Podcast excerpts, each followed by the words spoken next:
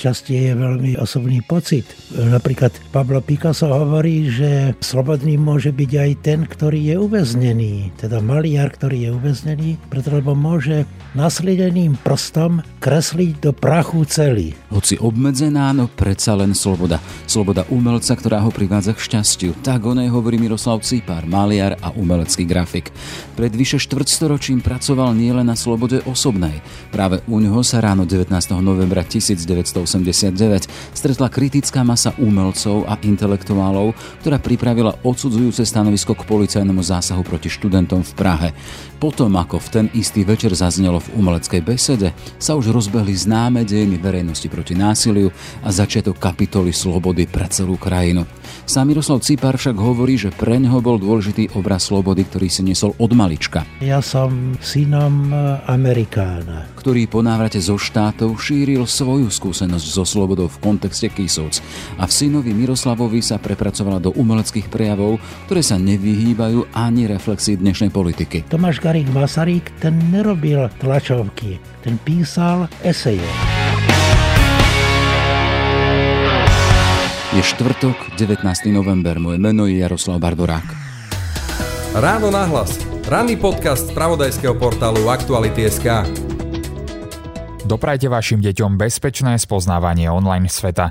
Vyskúšajte výhodný bezpečnostný balík Asset Family Security Pack, s ktorým ochránite až 4 zariadenia vrátane smartfónov vašich detí. K balíku navyše získate aj e-knihu o výchove detí v digitálnej dobe. Viac info nájdete na stránke asset.sk. Počúvate podcast Ráno na hlas. Miroslav Cipár, maliar a grafik, autor takých žitých vecí, ako je napríklad logo Bratislavských hudobných slávností, to typické BHS, či Bienale ilustrácií Bratislava. A v kontexte zamatovej revolúcie v úvodzokách hostiteľ významného stretnutia umelcov a intelektuálov, z ktorého vzýšlo dnes už legendárne stretnutie v Bratislavskej umeleckej besede a následne potom verejnosť proti násiliu. Vtedy zreli 50 ak sa nemýlim, mali ste 54 rokov vtedy, dnes má o 31 rokov viac. November vtedy a november dnes, kde by sme boli aj bez stretnutia umelcov u Cipárovcov. Hosťom ráno na hlas je Miroslav Cipár. Pekný deň, vítajte. Pán Boh uslíš. Pán Boh zaplať. A ešte sme ani nič nenakúpili, že hovorím, že pán Boh, ale teda nech nás vyslyší. Dobre. Ja len pre tých, ktorí nás nevidia, sme v podstate v podcaste v rozhlasovej forme. My sedíme vo vašom ateliéri, tuto pod Slavínom, nedaleko Bratislavskej Kalvárie. Pán Cipar stojí za svojím krásnym veľkým stolom, vyložený vašimi dielami. Len čo mňa zaujalo, tu sú súdky, neviem ako to nazvať, čerpáky s množstvom cerus, štetcov sú tam farby, alebo teda čo je ekolín, neviem, čo je ekolín. A tuto sú vlastne farby, že ste vo svojom kráľovstve. No tak e, ste v ateliéri a v ateliéri je všetko to, čo ten, ktorý žije v tom ateliéri, potrebuje. To znamená, že má okolo seba všetko to, čo potrebujem ku výkonu svojej, svojej práce. Čiže tu je nie len papier a nie len plátno, sú tu aj rozličné materiály a sú tu dokonca aj knihy, čiže je tu množstvo podnetov, ktoré sú nevyhnutné ku tvorbe spomínate knihy, knihy, tie, ten diapazon tvorby je strašne široký, ale keď sa len tak vrátim, za jednu z knih si dostali aj ocenenie kniha roka, ten GTH Faust, do ktorej ste robili grafiky. Spomínal som v úvode tie už vžité loga, ktoré sú v podstate zľudoveli BHS, BIB. Ako to vzniká? To je záležitosť okamžitého vnúknutia tej inšpirácie alebo sa nad tým musí dlho rozmýšľať? No tak o, niektoré tie veci, ktoré ste spomenuli, sú celkom normálnou objednávkou, alebo vyšli z nejakej súťaže. Napríklad v Biennále ilustrácií bola poverenie, preto lebo ja som spravil také, také škice, ktoré sa zalúbili a povedali, tak to urob. Ale pritom boli zase napríklad BHS bola súťaž, alebo e, incitného umenia, alebo ja neviem, iné ďalšie boli súťaže. Čiže v tých súťažiach som musel predložiť svoju prácu a porota potom rozhodovala o tom, že či áno alebo nie. To je tá časť e, grafického dizajnu. Grafický dizajn sa odohráva vlastne ako objednávka pre niekoho. Či ja vykonávam proste nejaké zadanie. Ale potom existuje zase voľná tvorba a tá voľná tvorba je vlastne zadanie, ktoré si dávam ja sám. To znamená, že sledujem nejakú tendenciu, proste niečo, čomu verím a, a v, čom, v čom rozvíjam svoju prácu a verím tomu, teda, že to má zmysel a preto to potom na verejných výstavách ukazujem. Takže to sú dve časti tej práce a jedna tá časť doplňuje druhú. Ona jedna, jedna aj druhá sú inšpiratívne pre tú druhú. Čiže keď e, napríklad teraz v tomto okamžiku robím malbu, ktorá je inšpirovaná grafickým dizajnom, to znamená, že sa pohybujem vlastne v oblasti, ktorej je nebezpečie, aby sa to nestalo grafickým dizajnom aby sa to dostalo do tej časti, teda do, toho, do tej sféry voľného umenia. Čiže to je takéto podivuhodné uvažovanie o veciach, ktoré vyzerajú ako nezmyselné. Ale oni potom v závere získavajú zmysel, pretože sa navzájom doplňujú. Začal som tým, že som začal spomínať to, čo tvoríte, v čom sa nachádzate. To je tá vaša poloha, v ktorej sa asi cítite dobre, ktorej ste aj šťastní, lebo tá tvorba vychádza, musí vychádzať aj z toho, že človek sa cíti aj dobre a, a má tú energiu tvoriť. Chcem sa spýtať, lebo my sme sa stretli v kontexte toho, že máme tu opäť výročie novembra 89. Či ste aj vtedy, lebo tvorili ste už vtedy, už zreli 50 či ste boli spokojní a šťastní aj vtedy, pred tými vážnymi dňami, k ktorým sa dostaneme? No, šťastie je veľmi osobný, osobný pocit. Napríklad Pablo Picasso hovorí, že slobodný môže byť aj ten, ktorý je uväznený. Teda maliar, ktorý je uväznený, pretože môže nasledeným prstom kresliť do prachu celý. Čiže to je vlastne ukážka toho, že človek môže vyjadriť svoje názory aj v obmedzení. To znamená, že aj v obmedzení, povedzme, politickom. Ak spomínate Pabla Picasa a to jeho obmedzenie celou, ten obraz. Obmedzenie, obmedzenie. Jasné, to bol aj ten, ten váš životný pocit vtedy? Takto, ja som sa venoval práve takej práci, ktorá bola nevyhnutná aj pre režim. To znamená ilustrovanie alebo grafický dizajn kníh, ktorý bol proste nevyhnutný. Museli sa knihy vydávať, čiže ja som im dával podobu a tam vlastne bolo to viazané na text a ten text musel predtým byť schválený. To znamená, že celé to fungovalo celkom normálne, čiže voľná tvorba mohla byť kritizovaná alebo kontrolovaná. To samozrejme dialo sa aj v tejto, tejto práci, povedzme, knižnej tvorbe. Pretože vo vydavateľstvách fungovali komisie, ktoré preberali tú prácu a oni boli zodpovedné zase vedeniu vydavateľstva. Vydavateľstvo bolo zase zodpovedné pre, ja neviem, pre ústredný výbor strany, čiže oni mali svoje stupňovanie, teda tú hierarchiu toho schvalovania.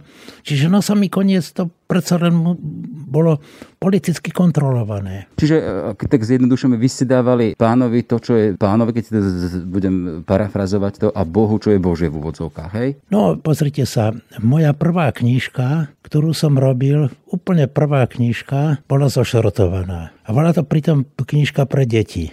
To bola hra pre tvoje modré oči, ktorú napísal Lubo Feldek. To bola jeho prvá knižka. A režim bol, teraz vydávame taký reprint tej knižočky a na tej knižočke bude nápis, teda bude taká páska napísaná ako, že tejto knižočky sa nalakala komunistická strana a dala ju popraviť. Prečo bola zošrotovaná? Aký bol ten dôvod, ktorý vám povedali? Ideologický, ideologický dôvod. Tam bola námietka proti autorovi, pretože autor bol nepriateľný, to bol Feldek, ktorý mal také kádrové proste šrámy, čiže bolo, bolo treba proti nemu zakročiť a tá knižka im prišla vhod, pretože tam boli ideologické priestupky, napríklad o Čínanoch tam bolo, alebo bolo tam o Chruščovovi, alebo teda o Chruščovovi, že to vzali ako, že je to o Chruščovovi, hoci to bolo o mesiaci, ktorý vyzeral veľmi podobne ako Chruščov. A to bola zase moja táto, že sa to e, teda ako... Na toho Chruščova podobalo. Že som, to, že som to urobil tak, že mali dôvod na to. Čiže to je tá časť, teda, kedy sa hľadal ten dôvod. A ten dôvod našli a ten dôvod e, urobili teda veľmi dôkladne. Takže aj v tejto práci sa odohrával politický zápas alebo ideologický zápas. No, čiže príklad povedzme, ja som robil bestsellery a v bestselleroch vyšiel aj doktor Živago. Čiže teraz bolo treba, treba pozerať sa na to, akože v ktorom momente to vyjde. Akurát to vyšlo v takomto momente, kedy to mohlo výjsť. A potom to už nemohlo ďalej fungovať, tak to stiahovali. Čiže tam, tam bolo množstvo takých ťahaníc, ktoré boli veľmi zložité. Keď vstúpime do toho, tam boli tie malé vojny na bežnom dennom živote, ktoré si museli vybojovať vy ako umelci. Potom prišiel ten november 89, vieme 16, keď už v Bratislave vyšli do ulic študenti, potom v Prahe deň na to. A keď prejdeme v tých hodinách, po pár hodinách, vy aspoň z toho, čo som sa dočítal, u vás, u Ciparovcov, sa stretla skupina umelcov, intelektuálov, aby ste vyjadrili už aj formálne stanovisko nesúhlas. Ako k tomu celému došlo? Z čoho to vzniklo? Na čo ste reagovali? To je zase zložité, preto lebo prvá záhada je, že ja som sa stal predsedom, prvým bezpartajným predsedom Umeleckého zväzu. Komunistického umeleckého zväzu. A ako to je možné? No pred tým 89. rokom to bol prvýkrát, čo sa podarilo presadiť nahradiť voľbou nekomunistického predsedu Umeleckého zväzu. To už bol ten odmek po Gorbačovovi. 6. rok, to znamená, že vtedy, kedy už po celom svete bolo jasné, teda, že sa niečo deje, perestrojka zúrila už, nie, že bola glasnosť, proste sa to začalo sypať celá tá stavba toho, toho komunizmu, že dialo sa všeličo už vo východnom Nemecku, už sa dialo v Polsku, v Maďarsku, čiže len u nás to bolo stále také, ako, že, také nepohyblivé.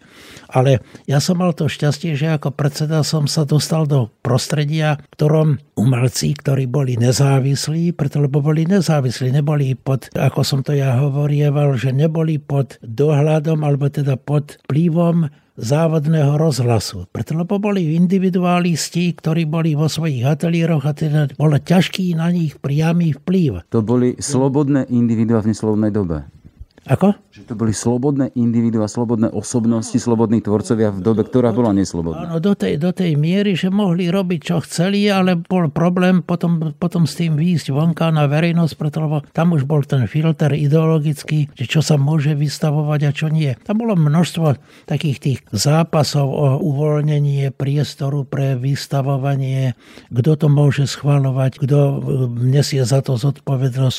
My sme e, chceli, aby zodpovednosť niesol autor. Ale tam samozrejme tá zodpovednosť padala potom už na zväz, alebo na e, výstavnú miestnosť, alebo na toho, ktorý schvaluje, teda ktorý udržuje tú výstavnú miesto. Čiže tam bolo mnoho e, takých tých malých krokov, ktoré viedli ku tomu, až že sme jedného dňa, a to je ešte treba povedať, že akože okolo sa zhromaždili vlastne opoziční umelci, okolo zväzu výtvarníkov, teda v tej mestskej organizácii, ktoré som ja bol predseda, že tam bolo mnoho múdrych, inteligentných, talentovaných ľudí, ktorí sa jasne oddelili od, tej, od, od tých starých komunistických kádrov, ktoré ešte stále presadzovali ten e, socialistický realizm. Dáte pár mien? To boli takí tí zatvrdlí, petrifikovaní komunisti. Ja, ja som myslel skôr tých slobodných, viete, tých, tých ktorí sa dali, ktorí sa združili s tým, teda, že aby vznikla tá kritická masa slobody. Oni predovšetkým boli, predovšetkým boli prevažne boli netalentovaní. Viete, že sa formovali ako, ako režimoví výtvarníci. Pán Cipar, ja som skôr myslel tých, keď hovoríte, že sa dali dokopy tí, ktorí tí slobodní, že keby si len pár mien spomenuli, že kto okolo vás tam bol z tých, ktorí ste celý istým slobodným smerom. Predovšetkým tí, ktorí boli zvolení do toho výboru a to boli ľudia, ktorí už mali úplne iné názory, hoci sme to mali aj komunistov, ale sme to dokázali pretáčať, tie rozhodnutia, čiže už sa tam urobilo množstvo takých menších krokov, ktoré viedli potom ku tomu rozhodnutiu takému finálnemu. A keď sa dostaneme k tomu stretnutiu tu u vás, neviem, to bolo v týchto prístoroch sme... Čiže my sme v ateliéri dome vzdialení tuto nejakých 10 metrov. Ešte nestál.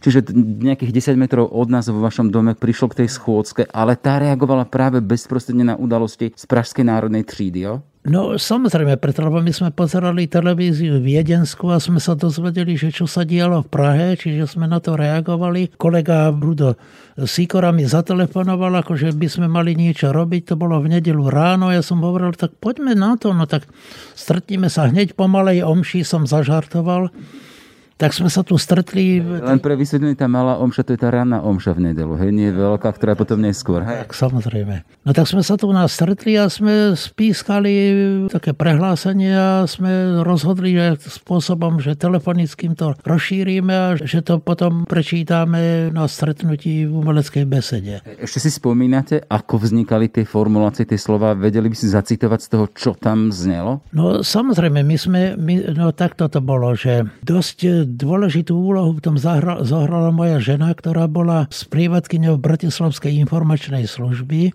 a ona vedela práve tie formulácie, ktoré používali komunisti. A ona presadila práve, presadila do toho, presadila, navrhla, aby tam boli použité tie formulácie, ako je očista verejného života od, a proste také že aby to zaznelo ako refrén, teda s opačným použitím. Takže sme to spísali, ona to naklepala na stroje, my sme to vzali, do tohoto sme to tam prečítali a potom sa to rozmnožovalo a podpisovalo. Dokonca teraz sme zistili, že sa to stalo predmetom obchodovania, tie hárky. Tie pôvodné, tie historické, ktoré majú vyslovene historickú cenu. Že sa za to platí. A vy ste si žiadny nenechali? nie, ani, Naozaj nie. Čiže počúvate, na tom stretnutí tuto u vás, vo vašom dome sme na Havličo, Havličková ulica? Havličko. Hej, na Havličkovej v Bratislave bola desiatka osobností, to bolo ráno po tej malej... 13, 13 ľudí, to bolo ráno po tej malej omši, tu ste sa dohodli na texte, na vyhlásení a dohodli ste sa na tom, že potom večer, podvečer ste šli do umeleckej besedy. Čo sa dialo tam? Tak to už verejne známe, to už, to už môžu povedať mnohí ľudia. Pán Cipar, s čím ste tam vy osobne išli? S akým nastrojením? S akou náladou? Bolo tam čo. My sme tam prišli ako iniciátori, to znamená, že, že tých ľudí, ktorých sme tam zvolali, tí sa tam už zhromažďovali. Teraz, keď sa zhromaždili a bola plná tá sieň, tak bolo treba to prečítať. Tak sme teraz rozhodovali o tom, že kto to prečíta, tak to vzal to jeden, jeden z tých našich kolegov a prečítal to. Tedy nastal taký zvláštny efekt, že boli tam ľudia, ktorí fotografovali. A tí ľudia, ktorí fotografovali, chceli mať o tom dokument, ale niektorí sa snažili byť neviditeľní, sa skrývali pred fotoaparátmi, aby neboli na tých fotografiách. Lebo ešte nemali istotu, že je to že je to ich prospech. No, takže... Ešte to nebolo jasné, že to je výhraté, že sloboda má väčšiu váhu. No, Takže čakali, že môže byť z toho ešte nejaký poprask. Potom odtiaľ sa umelci rozbehli do divadiel. Tam bol ten moment, keď už potom sa rozhodlo o tom, že divadla sa nebude hrať, bude sa debatovať. Až to potom dospelo do tých desaťdňových dlhých protestov, ktoré prinútili potom aj tú ústrednú vládu padnúť. Bolo tam menovanie predsedu Národnej pre Slovensko, až neskôr potom prezidenta, boli tam voľby.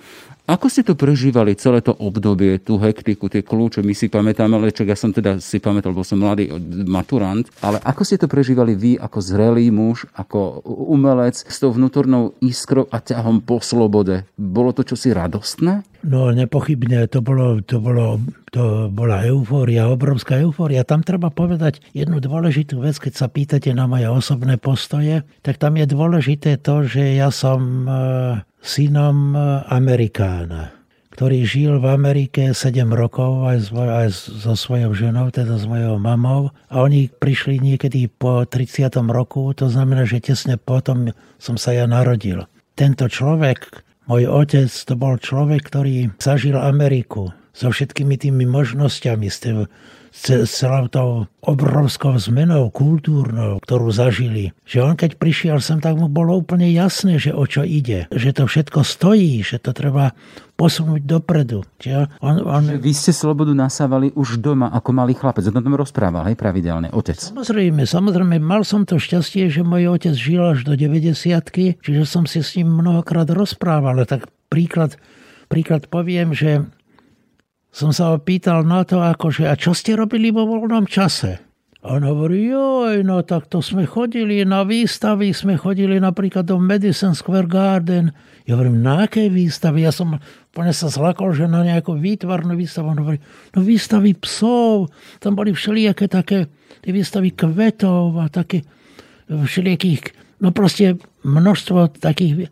Čiže teraz si predstavte, že ten človek z Kisúc príde do Ameriky, máte predstavu o tom, že on tam biedne žije, že tam žije z ruky do úst, proste utrápený a on chodí do Madison Square Garden na, na výstavy, že proste člnkuje sa na jazere, chodí do Central Parku. Čiže zrazu vidíte, že sa, sa niečo stalo a on to priniesol všetko so sebou. Toto... Čo je dôležité, odovzdal to potom svojim deťom, svojmu okoliu. Tak predovšetkým, to, predovšetkým pôsobil v tom okolí týmto spôsobom. Moja mama rozprávala znamenite anglicky, ona písala napríklad texty listov, ktorí, lebo bolo tam mnoho ľudí, ktorí mali svojich príbuzných v Amerike a potrebovali im napísať nejaké úradné listy, tak moja mama im písala tie listy bez slovníka. Na Kisuckej dedinke. Ale to je veľmi zaujímavý obraz toho, teda, že tá sloboda tá išla z ľudí, ktorí ju skúsili, zažili. Toto je to dôležité, viete, že, že ja som, moje osobné pocity z 89. roku sú rámované práve týmto, tým, tým, že v akom prostredí som ja žil s kým som sa ja rozprával, kto, na mňa pôsobil. Čiže sa vám nejakým spôsobom aj projektovalo to vaše šťastné detstvo, ktoré bolo, ktoré zažilo aj to počúvanie o slobodnom svete? Áno, sam, no, e, ako by sa dalo povedať, že to bolo to už bolo organizované, že môj otec už mal o tom prehľad. On to nebolo len také ako že lepenie. On mal program, on vedel, že čo treba urobiť. Čiže všetky tieto veci pôsobili na mňa. On, on, on pôsobil na celé to okolie veľmi, veľmi blahodárne množstvo ľudí posielal ako svojich učňov, ktorí boli v jeho, v jeho obchode, tak posielal na štúdium ďalej. Dokonca jeden z tých jeho učňov sa stal profesorom na univerzite v Brne a vyštudoval niekde v Baku e, nejaké to, to naftové inžinierstvo. Veľmi pekne hovoríte o svojom otcovi, o človekovi, ktorý priniesol na Kisuce závan slobody a rozdával ju ďalej. Aký bol vlastne jeho ďalší príbeh? No tak e, poprvé začal podnikať. Podnikanie prebehlo vo veľmi krátkom čase, lebo hneď začala mobilizácia, potom bola vojna, potom bolo povstanie a samozrejme počas povstania bolo úplne jasné, že sa stane objektom vydiera vydierania alebo teda kradnutia.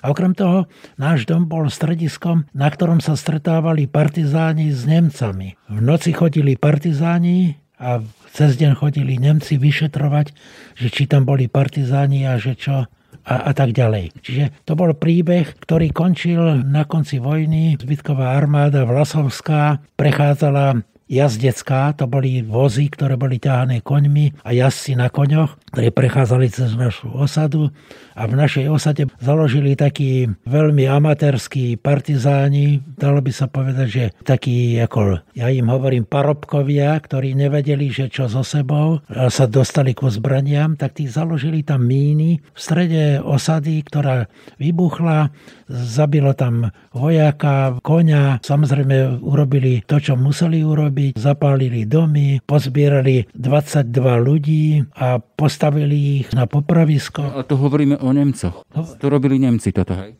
To sú zbytky Vlasovovej armády. Boli tam aj Nemci, boli tam aj Rumuni, proste boli to pozbieranci, ktorí boli veľmi demoralizovaní, ktorí boli vlastne na úteku, čiže konali zmetkovo. No a tých 22 mužov tam postavili, postrielali a jeden jediný, ktorý lebo strieľali ich s gulometmi. Jediný, ktorý nedostal nejakú ranu, bol môj otec, ale videl, že všetci padajú, ako za, posrelený, tak sa pustil tiež na zem, dole tvárov.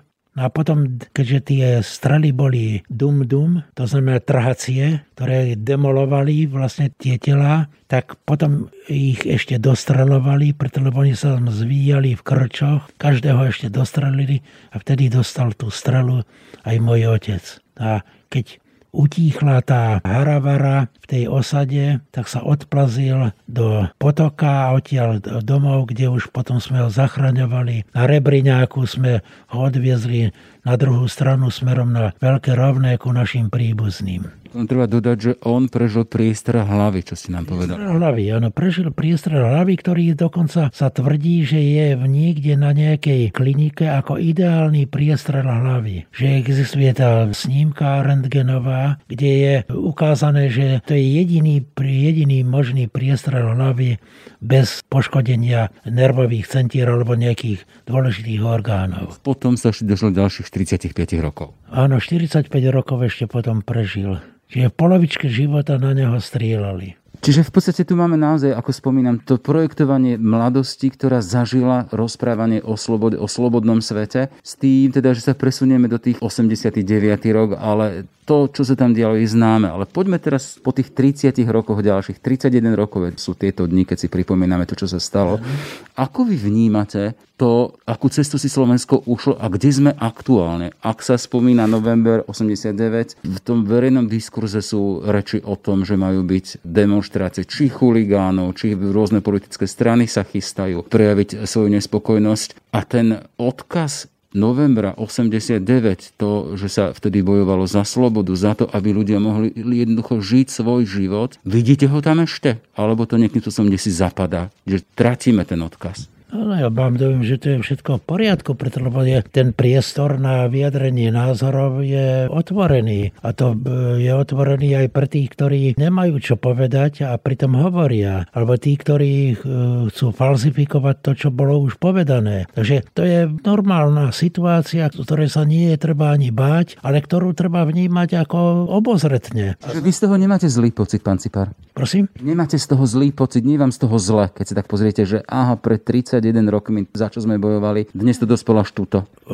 Tak e, presne za to sme bojovali, aby bol voľný priestor, aby, aby boli možné všetky názory. Však to je to naj, naj, najdôležitejšie zo všetkého. Však to, keď prebieha, tak je to v poriadku. Ak teda potom fungujú aj tie ďalšie nástroje, ktoré sú ku tomu potrebné, aby sa to udržalo. To znamená príklad, povedzme, v týchto dňoch budú protestné zhromaždenia ktoré budú ku tomu výročiu novembra ale pritom je zákaz zhromažďovania. No tak to je presná situácia, kedy je treba, aby štát bol dostatočne silný, aby dokázal takúto krajnú situáciu ustrážiť. Aby sa nestalo niečo, že chuligáni alebo teda ultras futbaloví, ktorí majú záujem jedine teda konfliktu, však nakoniec vieme o tom, že oni keď sa nestretnú na štadióne, tak si potom vytvoria nejaký priestor mimo štadióna, kde sa stretnú. To znamená, potrebujú konflikt. A ten konflikt im alebo umožníme, alebo neumožníme. No to znamená, že ich musíme vytesniť do nejakej sféry, kde môžu sa medzi sebou, ak teda sa im bude chcieť, sa môžu, môžu byť. Spomínali sme v tom kritickom čase, keď sa to lámalo, november 89 ste boli zreli 54-ročný muž, dnes je to plus 31. Aký je ten váš pohľad, alebo ako sa zmenil z tohto iného piedestalu zrelosti? Teraz môžeme hovoriť o zrelom starcovi, tie biblické, teda, že to boli tí, ktorí dávali múdrosť spoločnosti.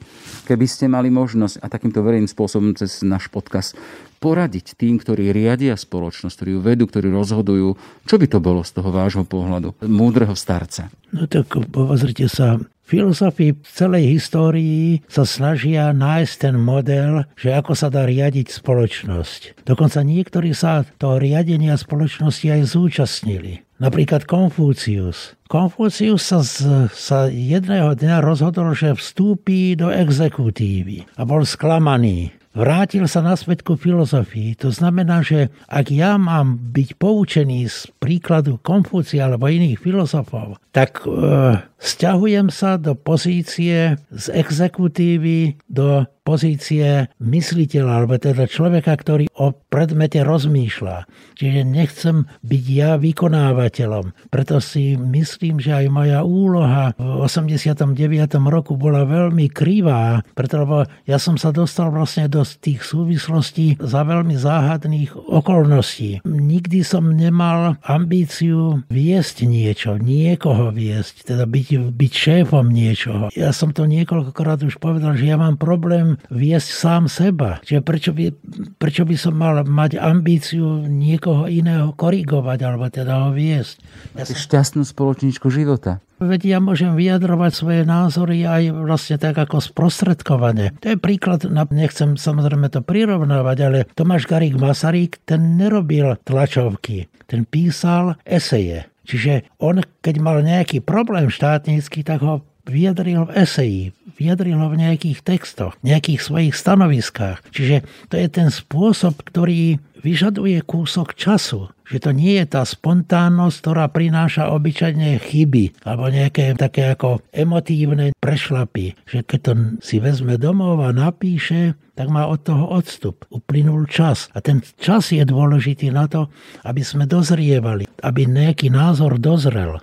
Čiže tá rada by sa dala sformulovať takým spôsobom, radšej predtým, ako by ste mali hneď niečo komunikovať, stiahnite sa, premyslíte veci a potom to dajte v konciznej forme, áno? Áno, to, to je tá, tá horlivosť alebo taká tá spontánnosť, tá vedie obyčajne ku takým skresleniam. Pán Cipar, čo vám robí radosť teraz, v tomto období svojho života? No ja mám, ja mám neustále radosť, množstvo radostí mám. Hlavne teda to, že akurát nie som chorý, z toho mám radosť, akurát z toho, že mám pred sebou program, ktorý, že mám množstvo práce. Mám teraz e, na stole ilustrovanie veľkej knihy Dona Kichota, že mám objednanú alebo teda zahovorenú výstavu v Danubiane na budúci rok. To znamená, že množstvo vecí, do ktorých sa potrebujem poriadne vložiť. Takže od rána do večera mám čo, mám čo robiť a e, zaspávam unavený.